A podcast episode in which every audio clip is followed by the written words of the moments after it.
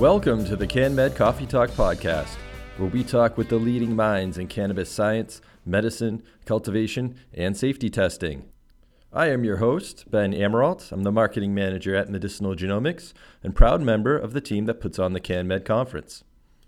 Speaking of the CanMed conference, have you gotten your tickets yet for CanMed 2022? If yes, then I can't wait to see you out in Pasadena this May for another fantastic event.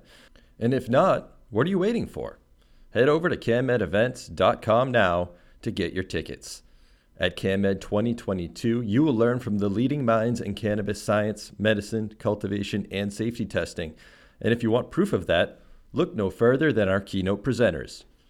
Representing our science focus area, we have Dr. Ethan Russo presenting about cannabis and psychiatry. Representing our cultivation focus area, we have Dr. Seth Crawford talking about innovations in hemp breeding. Grace Bandong, our safety keynote presenter, will talk about building a comprehensive analytical testing program. And finally, Dr. Bonnie Goldstein will discuss cannabis medicine for children as our medical keynote. Those presentations alone are worth the price of admission, but please go to canmedevents.com to see the full schedule. And if you want a preview of what you can expect at CanMed 2022, check out our CanMed archive which is a searchable video library of all the past CanMed presentations and panels. Find that at canmedevents.com. At this year's event, we are also offering a full day pre conference medical practicum taking place on May 3rd. The medical practicum is led by Dr. Bonnie Goldstein, Dr. Dustin Sulak, Dr. Kevin Spellman, and Eloise Theisen. Each of them will share the latest medical cannabis research, including information on dosing, drug interactions, and different product types. They will also share their clinical experience they have acquired treating patients with medical cannabis. This really is a must attend event for any healthcare professionals who are interested in recommending medical cannabis, but it's not limited to those folks. Anyone who is interested in learning more about medical cannabis can and should join us for this event head over to canmedevents.com slash practicum to learn more. Of course, if you can't make it to CanMed 2022, we have a number of resources to help you stay engaged with our community and enjoy some world class educational content. You are already off to a good start listening to the CanMed Coffee Talk podcast. Be sure to hit that subscribe button so new episodes download to your device automatically. Second, we have the CanMed archive that I mentioned earlier. It's a searchable video library of all the past CanMed presentations and panels that you can find at canmedevents.com. While you're at canmedevents.com, be sure to sign up for email alerts. That's the best way to make sure you are up to date on all the latest CanMed news and special offers. Fourth, we have our CanMed Community Facebook group, which is a great place to share and discuss news and topics related to cannabis science. The link to that group is in the show description. And finally, you can follow us on social media. We're on Instagram, Facebook, Twitter, and LinkedIn. Just search for CanMed Events. This episode, we are talking all about heavy metal testing with Robert Thomas. Robert is the principal of Scientific Solutions, a consulting company that serves the training, application, marketing, and writing needs of the trace element user community. He has worked in the field of atomic and mass spectrometry for more than 45 years, including 25 years for a manufacturer of atomic spectroscopic instrumentation. In recent years, Rob has become a prolific writer on the topic with more than 100 technical publications to his name. In fact, he literally wrote the book on ICP-MS, the technology labs use to detect trace elements, and in his latest book, titled Measuring Heavy Metal Contaminants in Cannabis and Hemp, he applies his knowledge to the nascent cannabis and hemp testing space. In our conversation, we discuss what brought Rob to the cannabis and hemp industry, how heavy metal testing in the cannabis and hemp industry differs from the pharmaceutical industry, why cannabis and hemp are particularly susceptible to heavy metal contamination, the multiple sources of contamination throughout the cultivation and processing process, steps growers and producers can take to limit heavy metal contamination, and the current and future regulatory requirements for heavy metal testing.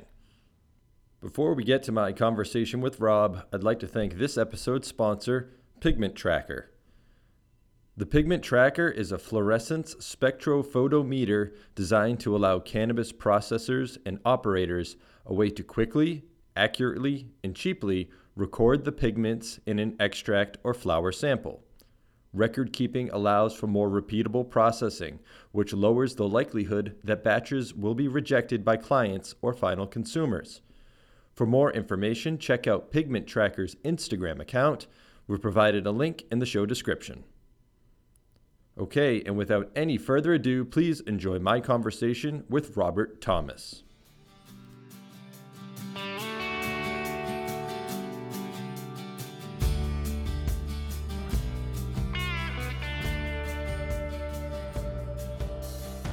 Good afternoon, Rob. Thanks for joining us on the podcast. You're welcome. I'm glad I could make it.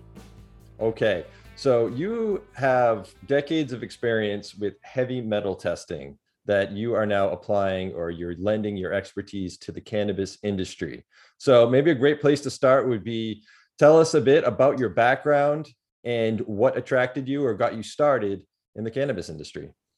Sure. Yeah. I think to put it all into context, I think it's good to understand that I'm not from this industry, but I found the industry about three years ago. Having worked 25 years for the Perkin-Elmer Corporation mm. as an analytical chemist in the field of atomic and mass spectroscopy. I took one of the retirement packages a few years ago and I ventured into the field of science writing. I always liked to write, and I think I was reasonably good at doing it. So I started looking around for opportunities fortunately, I had made a lot of good editorial contacts, and I started getting requests to write about trace element analysis. Um, probably the one thing that put me on the map with regard to trace element analysis publications was I did a 15 part series on ICP-MS um, for the journal Spectroscopy in the mid 2000s. That gave me a lot of visibility and a lot of exposure. It eventually led to a textbook uh, on ICP-MS in the mid 2000s, and all of a sudden, um, I was getting visibility um, in a global sense because my book was sold all over the world. It was English, of course, but I was fortunate enough to get it translated into Mandarin and into Spanish. So that gave me additional visibility. Um, at that time, I was asked to serve on the American Chemical Society uh, Committee for Reagent Chemicals. I was asked to lead the heavy metals task force. So I came on on board around about that time. And um, I was fortunate enough to be involved with helping United States Pharmacopoeia update their heavy metal testing procedure, uh, which eventually came out in chapters 232 and 233. The ACS was an interested stakeholder um, with the USP, and we had both used a heavy metal test for almost 100 years, which was a colorimetric sulfide precipitation test, which was very crude and did not work correctly. And it was impacted by the experience of the analyst. So it was totally inappropriate. And it was only for a small group of metals, lead in particular. Mm. So um, USP um, were, were involved with changing that method because the pharmaceutical industry for so many years did not have an accurate test to actually quantify elemental impurities in pharmaceutical products.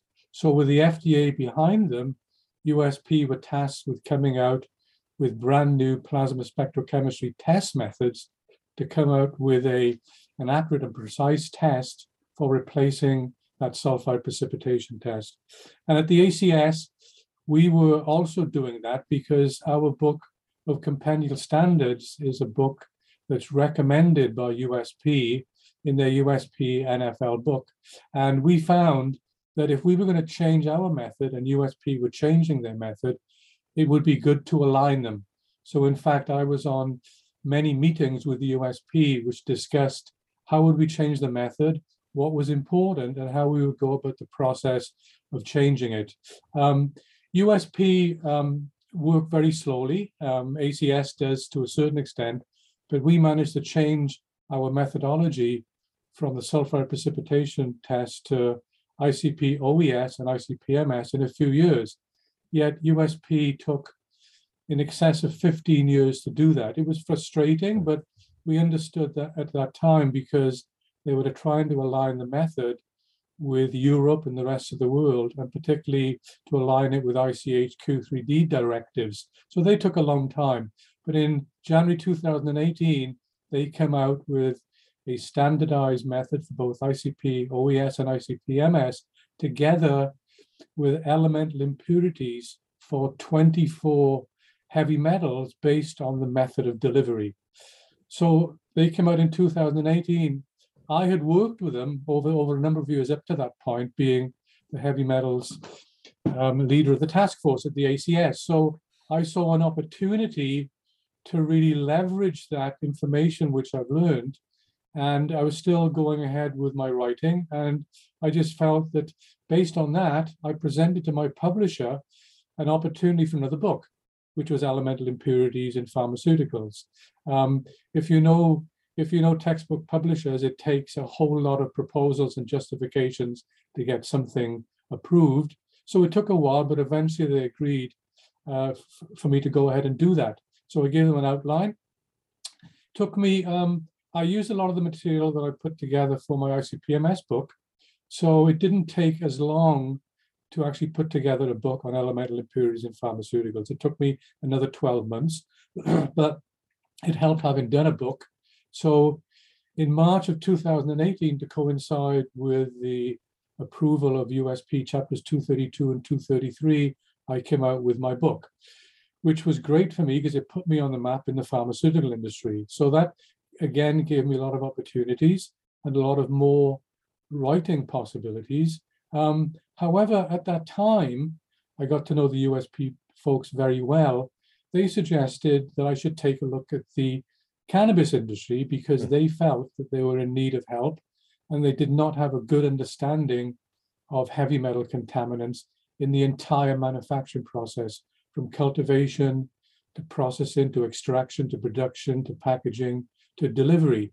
So I'm um, a little hesitant. I just finished a book, and as a writer of books, um, you, it consumes you for the time you're writing it. You, you really don't have time to do anything else. So I just finished my pharma book. So I was hesitant to really get involved, but I did. I started talking to some contact names they gave me. And I started realizing, wow, um, this is an industry that's exciting, it's fractured, it's chaotic, but what an opportunity. What an opportunity to make a difference. So I said, I said, I've got to do this. So I went to my publisher again. I said, I would like you to consider another book. I, at that time, I, I had no outline for a book, but I just felt that the industry was primed for putting together an educational resource to help the industry understand this topic of heavy metal contaminants. So again, I had to write another proposal and justification. They agreed to it. Um, that was about two years ago. It took me another year to put it together. Again, I used components from my pharma book and components from my ICP-MS book, and I just layered in a cannabis piece of the of the book, and I found that very interesting because I got a lot of input from the folks I just met in, in the cannabis industry or folks that I'd connected with, because that first year I was just learning how the industry worked, mm-hmm. and that's and that's all I did was to talk their jargon to fully understand how it was working and how the dynamics between cultivators and processors and regulators and all the things that all the things that go with you know with the industry so anyway um i did i sat down and um i wrote a proposal wrote an outline and eventually came out with a book heavy metal contaminants in cannabis and hemp in december 2020 so that was over a year ago but that kind of got me the visibility and then all, all of a sudden I was getting so many requests for writing, publishing, and speaking engagements. And that started my journey, which I'm still on the train. I still can't get off. It's very difficult to, the, the demand for my time is pretty crazy. But, you know, I relish that. I welcome it. And when I got a request to speak at CanMed, I said, I've got to do that. Unfortunately, uh, I had to find funding for it. It took me two days to get funding for my travel. So, but I did. So um, I'm all signed up to to talk at, at CanMed. So, and with with that, you got involved, and uh, Dad put me in contact with you, and this is where we and are. here, and here we are. No, Yeah, and, we're right. happy, and we're happy to have you. Uh, as you know, you know, analytical testing or safety testing, it's one of our key focus areas for for CanMed. So to have someone like you to to give us information or or share your knowledge around heavy metal testing, it's um it's invaluable for sure. That's and great, great. So I wanted to ask you, so once you shifted from, you know, pharmaceuticals to cannabis, um, in terms of heavy metal testing, what were some of the differences that you found, whether it's, you know, in what heavy metals they're actually looking for or techniques that they're using or just sophistication of equipment? Um, what, what were some of the things that you, you noticed? Well, um, I think the first thing I noticed was that um, the pharmaceutical industry took 15 plus years to come out with comprehensive elemental impurities. So they had to go the whole process of carrying out a comprehensive risk assessment study of the industry based on the toxicity of the metals that are likely to be found somewhere in the manufacturing process and doing a complete understanding of where those elemental impurities might occur and at what levels, and documenting them in uh, something that the pharmaceutical industry could read and understand. And that is fully documented in ICH Q3D directives. And um, it goes through exactly how the how the pharmaceutical industry approached this. When I came into the cannabis industry, I started asking people, have you done a risk risk assessment of heavy metals in your products? And there was this blank stare or blank. Mm. it was like, what is a risk assessment study? So I, you know, I had to come to grips with that. But clearly the cannabis industry were not flying by the seat of their pants, but they did not have a good understanding from cultivation to extraction to i mean everything everything involved. There are so many contact points. And i began to uncover those as i started as i started getting information as i started doing research of my own but sometimes i was getting evasive answers from many people. The thing about the cannabis industry some folks are not eager to share with someone who's just coming in trying to understand what's going on. Uh, that's unfortunate. Um, Mm. but you know i got some responses but i did a lot of research on my own and i found out there was no understanding of risk assessment with regard to heavy metals. And it was something that i felt strongly about. And um, one of the things i realized was i was kind of on my own. I was a someone coming into the industry with a lot of experience and knowledge in trace element analysis but no no no one really knew me in the cannabis industry. So i thought how can I get credibility? So what? So actually, so what I did was I started working with organizations where I'd work with not so much in the past, but organizations I knew would have an impact on the cannabis industry, like AOAC, ASTM, NIST. So I started, and I'd had good contacts at these organizations. So I went to them and volunteered my time, obviously. And ASTM were eager to bring me in because they didn't really have any heavy metal expertise within, within the committees or subcommittees, people who were knowledgeable, but no one, if you like, with as much expertise as I had. So uh, that was nice that they that they welcomed me in. One of the first things I recommended was I wanted to get together a workshop or a symposia which highlighted this, which brought this out into the public domain. Because to me, it wasn't in the public domain. It was in cannabis cultivators, processors, regulators. There was a little component of this, Mm. um, other, you know, lots of people had, but it wasn't out there in the public domain. So I asked them if they would support me in a heavy metal um, workshop. Uh, this was this is a year ago now, and um, we talked about it. Again, I had to write a proposal, but I was used to writing proposals and justifications. So we eventually put together a workshop last summer, three-day workshop.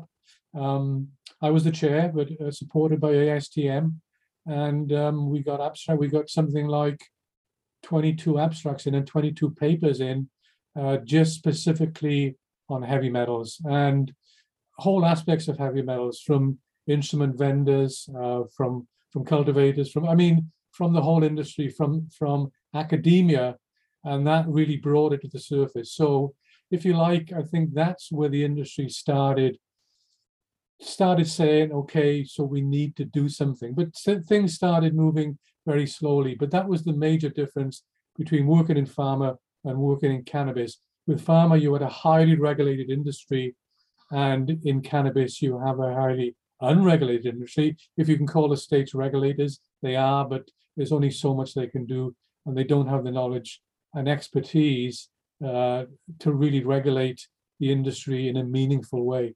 Yeah, no, and I think that's a that's a symptom of the industry in general, right? Is that you know a lot of us regulators, cultivators, everyone was sort of asked to run directly after legalization, and you Yep, know, yep, and you know industries like the pharmaceutical industry have had decades of experience and you know well regulated processes and everything that they've built upon uh, where we are just sort of making not making up it as we go we're doing the best that we can but um, there's certainly more work to be done there. So i Well, want to take a, I Yeah, want to take a step, step back a bit and just talk about heavy metals in general. Like what Yeah. elements are we talking about here? Um, what is their potential damage or uh, effects that they could have uh, on humans consuming them? And why in particular um, are cannabis and hemp sort of susceptible to contamination okay. Um, well, we know the cannabis and hemp are really excellent phytoaccumulators. They will they will accumulate any metal, any okay, not so much heavy metals, but any elements that are in the soil or in the growing medium. Um, they will attract it and absorb it, and it does not affect their health and it does not affect their rate of growth. So, Mm. For decades, they've been used as phytoremediators to clean up toxic waste sites. You know, Chernobyl being one example of cleaning up heavy metals, uh, you know, radionuclides, and, and it's done a really good job of doing that. But there are other other plants for doing that. Um, the whole science of phytoremediation is is uh, is a, is a fascinating topic, and there are many plants that can do that. But fortunately or unfortunately, cannabis and hemp are one of the best phytoremediators, so they are used for that purpose. On the downside, a plant that's used for cannabinoids and other, you know, you the the production of other things that we consume it really means that you have to be careful where you plant cannabis and hemp. Now, in the early days, the majority of the plants were grown indoors, whether hydroponically or in greenhouses indoors, where the growing conditions are far more um, far more stable. It's a it's an environment which can be controlled, so you don't have the impact of weather, you don't have the impact of soil, or you don't have the impact of any contaminants that might be in an external growing medium. So that's the first point to emphasize. So if it's in the growing medium, it will be absorbed into the plant. It will get absorbed through the roots into, and stay in the leaves, the shoots, the stalks, um, the leaves, and eventually end up in the flowers. And, and there's a number of studies out there which show the ratio of how it's deposited in these different components of the plant. And that in itself is a is a fascinating um, you know, a fascinating way to look at it. Mm. Um, but the thing is that um, some of the most toxic heavy metals, which we have, which we have as humans caused anthropogenically, we have contaminated much of the soil, and much of the contamination that we have given to our soil is based on using uh, metals like lead, mercury, cadmium, arsenic, which uh, uh, if you like, the repercussions of an industrial world where we're continually putting uh, heavy metal contaminants out into the environment, whether it's from lead pipes, uh, from water supplies, whether it's leaded gasoline, whether it's from um, lead in paint. So lead in particular, but mercury, mercury is another element that we've done very well of contaminating the environment. Uh, you know, power plants spew out 100 tons of mercury every year, and it goes on plants into the soil and into the aquatic systems. And unfortunately, once it gets into the aquatic systems, um, it gets converted to methyl mercury by the bottom feeders, and then it goes up the food chain. And that's why you've got to be careful when you eat um, fish like uh, like tuna or, or swordfish, which are predator fish, which will uh, consume all the smaller fish, and it goes up the food chain. So as a result of that, the big four lead, cadmium, arsenic, and mercury are by far the most toxic, and by far the most of environmental concern. But it's not only those, there are other what are called heavy metals, although heavy metals is not a group in the periodic table. So when people say heavy metals, I ask them what they mean because it could mean different elements to different people. But obviously, classically, the big four lead, cadmium, arsenic, and mercury, but elements like chromium, manganese, copper, nickel, iron, zinc. I mean, there are so many which can be quote unquote heavy metals. So we have to be aware of that. If they're in the soil, they will end up in the plant and ultimately they, will, they will end up in the flower.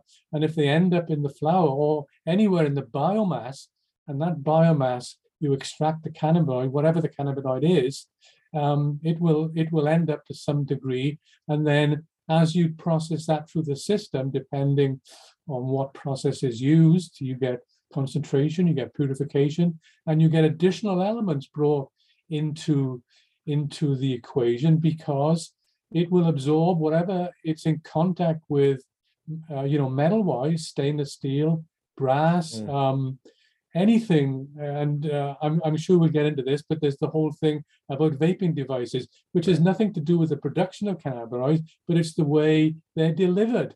And unfortunately, we have what are called vaping devices, which are, unfortunately, they are little devices which are which contain lots of metal components. And when you vape at elevated temperatures, never mind if there's nothing in the CBD extract or whatever the liquid is, you have the high potential of actually corroding the internal metal components and producing nanoparticles of that metal, which the consumer or the vapor will take into their lungs. That's a totally different subject, but uh, it, it, you know it has to be brought into the equation.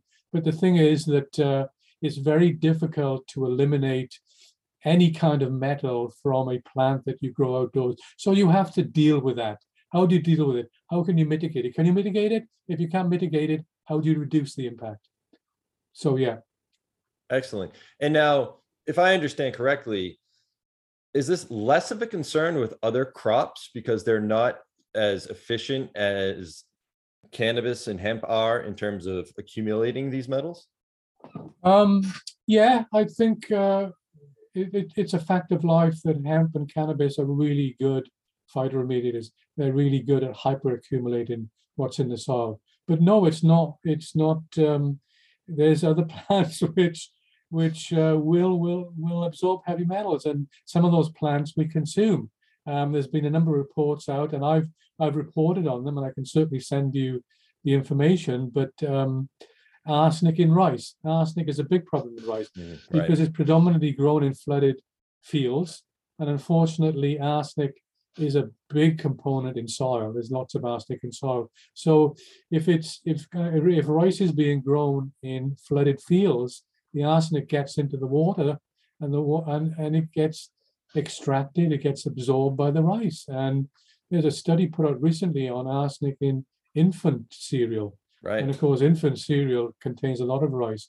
And um, actually, Congress got hold of this report, and they um, they went to the FDA and say, "Hey, what's going on? This is not acceptable." Because the FDA does not do a good job of regulating food in general for heavy metals, yet alone mm. Infant cereals. So yeah, um, there was a report recently of high levels of cadmium in chocolate. Um, wow. It gets into cocoa beans. Um, yeah, it's it, it's yeah, it isn't only cannabis and hemp. It's a problem as humans. We have contaminated the environment, and we have contaminated on a global scale. I read a report recently that up to one third of arable land in the world is contaminated some to some degree with heavy metals or some kind of metal contaminant. That's pretty scary when you consider if that translates to the US. So one field in three is contaminated.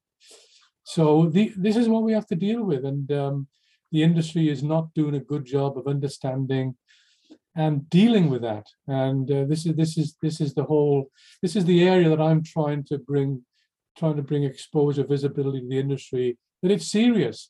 And you're okay at the moment because the industry is moving so fast, so rapid, and it's growing so quickly um, with very little serious regulations. And at some point in time, the federal government we're going to have oversight. And based on what's going on in the pharmaceutical industry, um, I think there could be some serious decisions to be made. Right. You know, you briefly touched on maybe some ways to kind of prevent getting heavy metals into your cannabis, whether it's making sure that the soil is, is free of heavy metals or that if you're using, you know, hydroponics, making sure that you have good water source. But I'm curious, if you know that you have cannabis material that is contaminated with heavy metals is there any opportunity for remediation or removing them? Or it can is it something that you can extract out? What can you do? Yeah it can be extracted out but it's extremely expensive. I i talked to someone fairly recently about that. Someone who would who had just um who had just grown a large batch of hemp.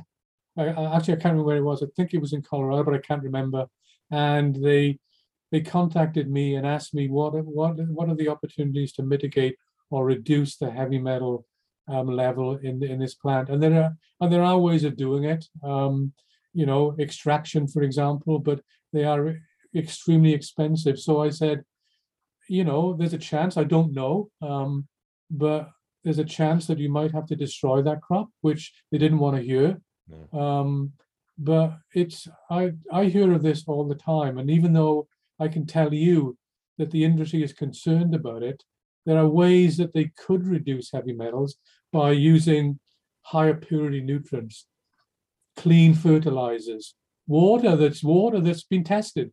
Trust me, if you if you were growing hemp in say an area where they know where you know they use leaded pipes and you're using that supply of water, guaranteed there would be lead in the water supply mm. and guaranteed it would end up in the plant. So it's stuff like this. You you you you've got to be you've got to pay attention to what you're doing and you've got to pay, pay attention to how you can mitigate or reduce the level of heavy metals in the plant, uh, eventually the flower. So there are ways of doing it, but uh, um, I've um, I actually gave a talk at a um, analytical cannabis uh, workshop the past couple of days, Wednesday and Thursday, and someone else who gave a talk before me was from Penn State, and he gave a talk actually on that problem of how do you reduce or how do you mitigate the the transfer of heavy metals from the soil into the cannabis and hemp plant. It was a fascinating talk, hmm. and um, I hope there were people listening to that because this is where this is where we can have the biggest impact of getting clean cannabis and hemp is at is at the cultivation stage. Oh. Excellent. Yeah. And, you know, kind of before we went on that, you were talking about regulations, and I did want to ask you about that. So I know that heavy metal testing, it's, well, first of all, regulation is out, is very state dependent, as we know. So, to your knowledge, you know, what states are requiring heavy metal testing? And as we know, at least on our side from medicinal genomics, that um, you know the state to state requirements can can vary vastly where where some can be sort of overly inclusive with too many things and others can be drastically under under inclusive. So in your opinion you know which states are, are getting it right? Or what do you think are the most important heavy metals that folks should be testing for? Well um, you know to start with um, when um, when states started regulating cannabis and they came out with a list of four heavy metals. That was predominantly they looked to the dietary supplements industry and they looked to the American Herbal Pharmacopoeia, who were only who were only only had the big four heavy metals on a list of heavy metals to monitor for for dietary supplements and herbal products. So I can understand where they came from. However, what has happened as the industry and different states have come on board, they have been a little more proactive in trying to understand well what other heavy metals could be of concern? And a number of the states have, have um, increased that panel. New york for example has nine on their list the big four um, plus chromium nickel um, barium zinc selenium and i think one other zinc yeah uh, but anyway so okay so they have nine. Maryland had um, uh, selenium, silver, barium, and chromium, but they've recently uh, dialed back on selenium, silver, and barium. And I don't know why. So they have chromium in it, of the big four. Um, Michigan has the big four plus um, copper, nickel, chromium, and inorganic arsenic. Now, Hmm. Michigan are an anomaly. I don't understand because no other state has inorganic arsenic. So I'm trying to find out why Michigan decided to specify inorganic acids. So there doesn't to be any any apparent reason why they do that because I've talked to a state testing lab and they report total arsenic. So I just think that maybe state regulators don't understand the difference. I don't know. I'm not being unkind to them, but uh, there's no reason why they should have done that. Um, Sure. so I think some states are being proactive, and um, um, I've I've got involved with a number of states. I uh, Oregon, who, who- who had no heavy metals limits, put out for public comment their new regulations, and I sent um, I sent my comments in together with a few of my publications to suggest that you should be monitoring maybe up to 15. Um, Yeah. I don't know whether they will do that, but uh, at least uh, I put it out. You know, I put it uh, I put it to them in public comment, and Connecticut also had um, were revising their heavy metals regulations and wanted public comment on that. So I sent those in as well. Um, but you, you know what I tell state because I know I, I know a lot of state regulators. They they kind of understand what I'm doing. I'm very sympathetic, but I think they they they understand that they that they don't want to be the first to expand the panel to say 15. So I think they're waiting for other states. But I keep reminding them, NIST have recently come out with a toxic metal certified reference material, which contains up to 13 elements. So I, so I said, look, the NIST, they believe that this should be regulated more like tobacco Mm. than it should be, um, you know, as it's being regulated at the moment. Um, I serve on the ASTM committee, D37, and I'm on a number of subcommittees. One of them is the laboratory subcommittee, and we have just written a method for up to 21 elements in cannabis-related materials by ICP-MS. We're currently going through the review process now.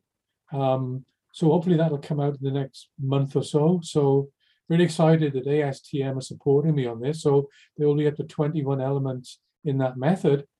And also, which is uh, which is brand new, um, USP have put out for public comment. Um, they've posted a draft monograph for CBD to be used as an API. So this would be CBD to be used in a pharmacy or a drug formulation. So you're talking about, um, you know, Epidiolex or maybe other drugs that are going through FDA approval, which contain CBD.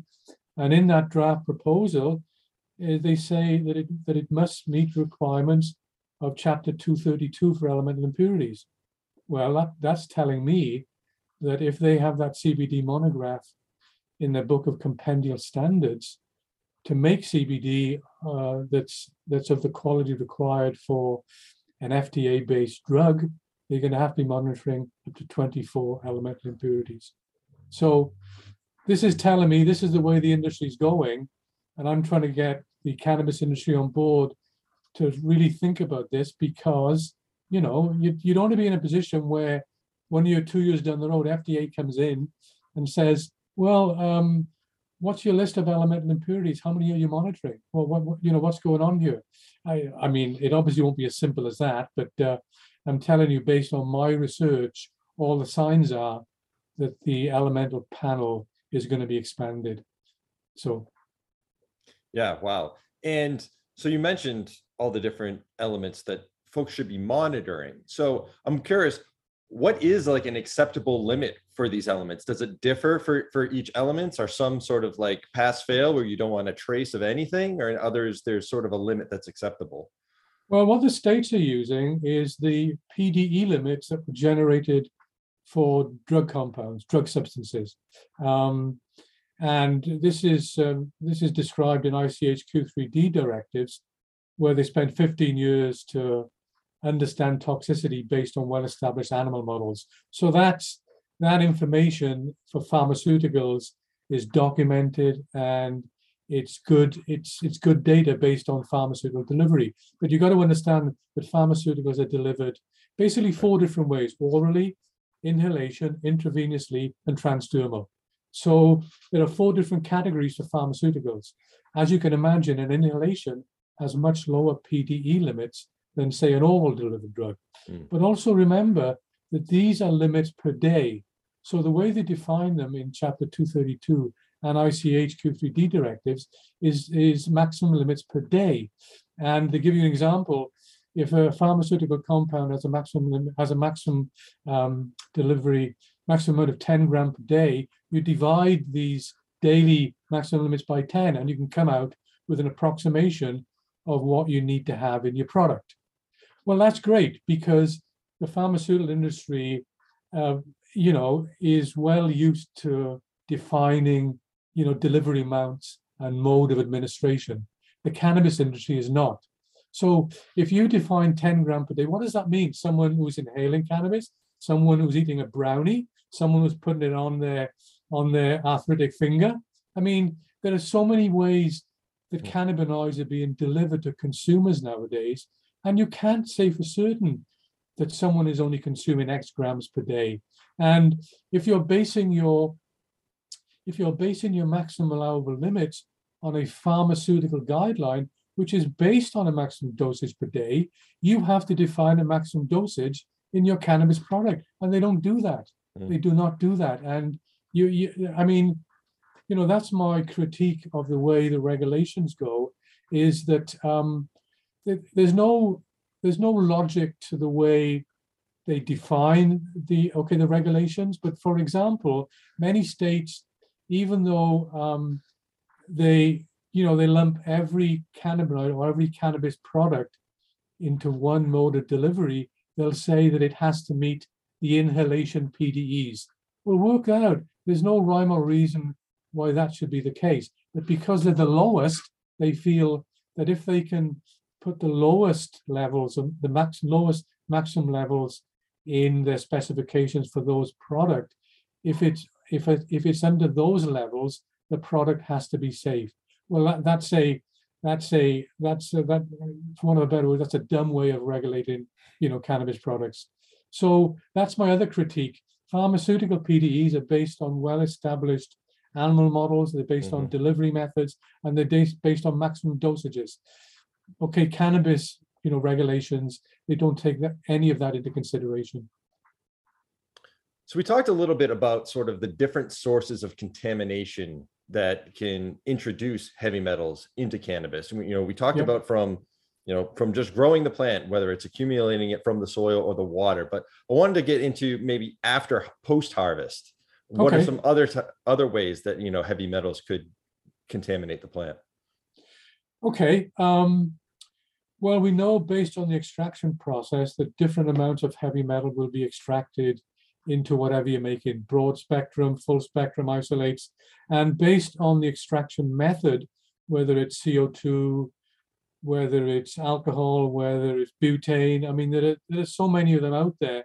Um, there, there, there's definite, uh, and there's there's information in the public domain which talks about you have to balance efficiency of the extraction method for producing cannabinoids, and I understand that, Mm. um, and extracting the minimum amount of heavy metals. So most extractors will obviously look for efficiency and not not not be so worried so much about are you extracting contaminants.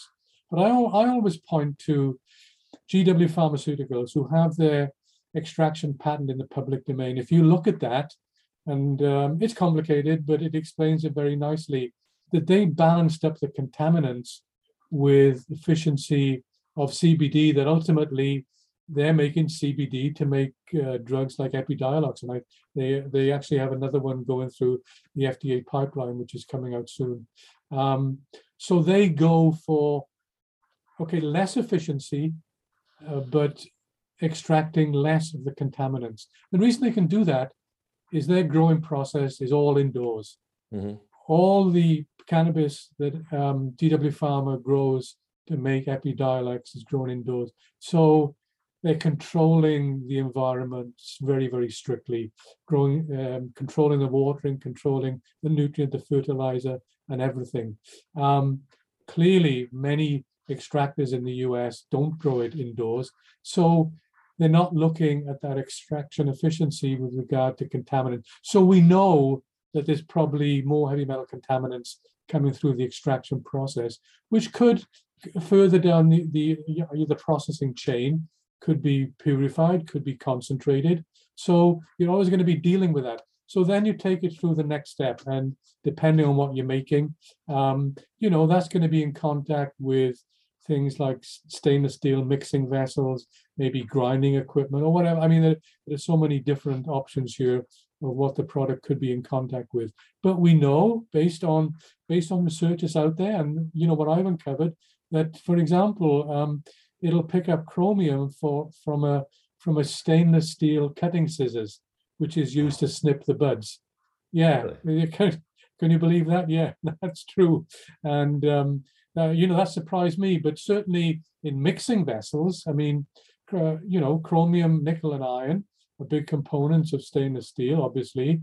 And if you use if you use a lot of stainless steel somewhere in the manufacturing process, your product will pick up one or more of hmm. those metals.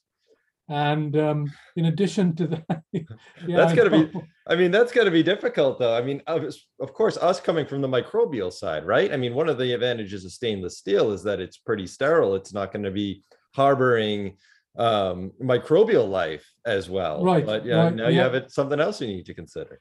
Yeah, you know, again, I could point you to publications which, uh, which you know, which have shown that, uh, and, and you know, I, th- I think it's important to understand that um, you, you, you know many times in the processing, in the chain of things you're doing, in uh, you know, in processing the, I mean, whatever you're making, it's not in contact with surfaces for long periods of time. But if it's stored in something, and this is a this is a whole science of its own, is that liquids picking up impurities from storage vessels. And when I say storage vessels, I mean things like glass, things like plastic. Um, we know, for example, that borosilicate glass, which is used a lot in the industry, is notorious for having high levels. Okay, not so much heavy metals, but transition metals, and some of those are heavy metals. So, what as a analytical chemist who uses glass in the process of analyzing uh, anything for heavy metals, you learn you can never use borosilicate glass. You have to use either high purity uh, borosilicate glass or quartz glass because that's the purest. Because you know if you store any acids, any calibration standards in borosilicate glass, you'll get metals that were that, that, that are actually being leached out of the surface of the glass. So you tend to use high purity plastics, but not all plastics are high purity. So you've got to be careful the type of polymer or plastic that you use. Um, there's an example recently where um, a, um, a testing lab in Florida was finding um, over time that CBD in graduated little dropper bottles was increasing in lead level from the from the time that the product was made to two to three months on the shelf. And what happened was that the graduated marks were made from lead-based ink. Wow. So what was happening was the lead was leaching out of the ink into the extract. And uh, I'm not too sure what the extract was, but this testing lab was finding over a extended periods of time of testing, it went from round about the regulated level, which was half a ppm, and in some cases, they were getting up to 50 times higher in the extract. Wow. So there's stuff like this that the industry, do they realize? I think some folks do. Are they doing anything about it? Not many. Mm. But there are so many points along the way um, where this could be happening. And then you get in, in, into delivery of the of the cannabinoid, where you talk, you know, when you get into the to the vaping devices, which are becoming the delivery method of choice nowadays. And um, again, uh, it's scary. It's scary to think what is happening, and the industry is not doing a good job of trying to understand that because the process of knowing what's in the aerosol is very different to knowing what's in the liquid in the tank. Because the liquid in the tank is at room temperature, you start heating it, elevating the temperature, and then vaping it, um, because that in itself will draw out the heavy metals which are being corroded, and the vapor or the consumer will end up vaping small little particles of those heavy metals, not just the regulated big four, but we know based on a few studies out there, there's not many that um, that are iron particles, that are chromium particles, that are lead particles, that are nickel particles. And that's because of the components inside these vaping devices, including lead-based solder.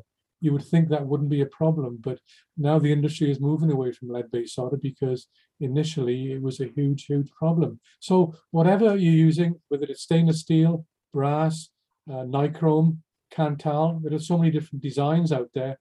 Um, when you increase, when you start vaping at two to 300 degrees Fahrenheit, you start corroding the inside of the components, and then it's anyone's guess how many you're getting through to the consumer.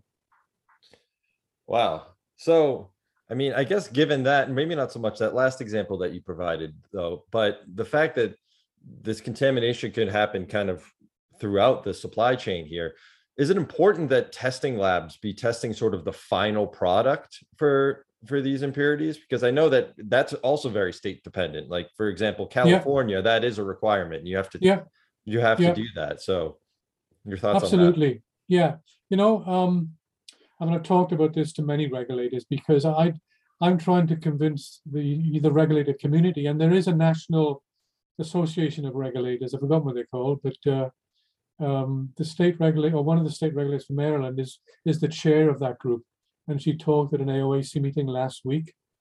Um, and you know, we talked about that. It was one of the questions I asked her. I said, I need to get I need to get the regulators to make them understand that this is something that they that they should be looking at seriously and being proactive in maybe trying to increase the number of elements in your state because the elements that are not being measured are not being scrutinized.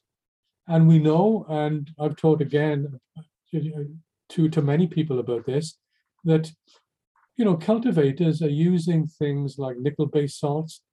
Um, they are they are flower, they, they they produce larger flowers, silicon-based salts, which make the shoot much sturdier. So there's stuff going on like that. Mm. But these elements are escaping the scrutiny of state regulators. They're not being regulated.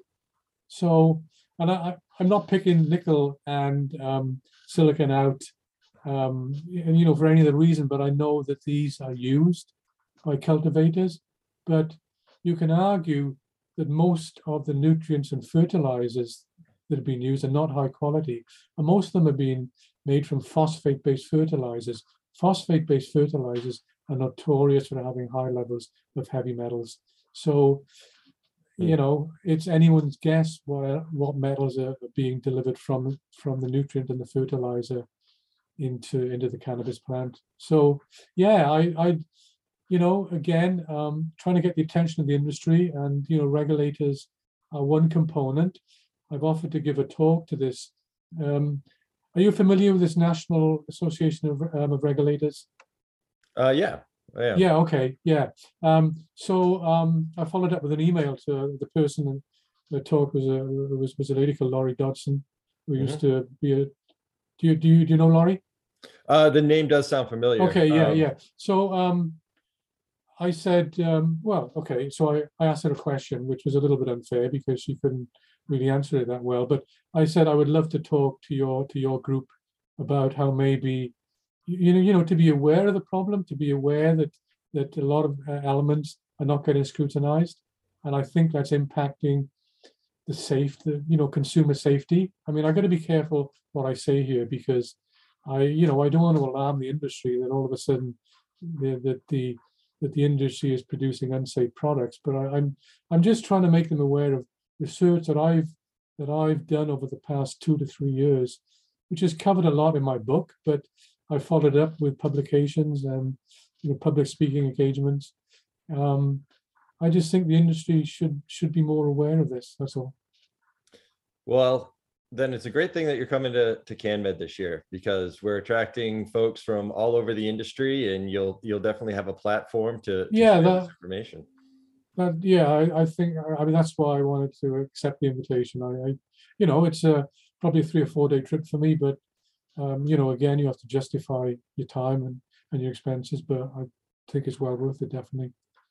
Excellent. All right. Before I let you go, Rob, I do want to give you a chance to share any additional resources with the audience that they can learn more about your work um, or the topic in general. Uh, if you let me know, I can put the links into the show description so that, that they can learn more. Yeah, I mean, would I mean, would you mind if I give you a link to my book, for example? Absolutely. Okay, yeah, and you know, let me give you links to a couple of my sort of more recent publications, and that will give the audience, I think, a better understanding of of where we are at the moment. Excellent. And I encourage any any listeners to come out to CanMed as well and listen to Rob's talk. Of course, of course, yeah, please. You can talk and- to me personally then. Ex- excellent. Yeah. All right. Thanks again, Rob. And Okay, I can't wait to see you out in Pasadena for CanMed. Yeah, great. Thanks a lot. Appreciate it.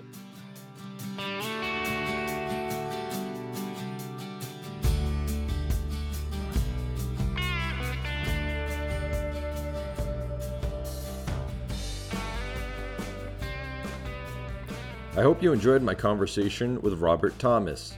Check out the links in the show description to learn more about the topics we discussed. And thanks again to our sponsor, Pigment Tracker. Our next episode will drop April 13th, that's two weeks from today. In the meantime, please do check out the CanMed archive and join the CanMed community Facebook group to stay connected with us. Of course, you can also stay in touch with us on social media on Facebook, Instagram, LinkedIn, and Twitter. Just search for CanMed Events. Sign up for email alerts on canmedevents.com to stay up to date with all the latest news. And please be sure to rate, review, and subscribe on your favorite podcast app. Doing so helps us reach more listeners. I do sincerely hope to see all of you out in Pasadena this spring, but until then, stay safe, stay healthy, and please join us for the next CanMed Coffee Talk.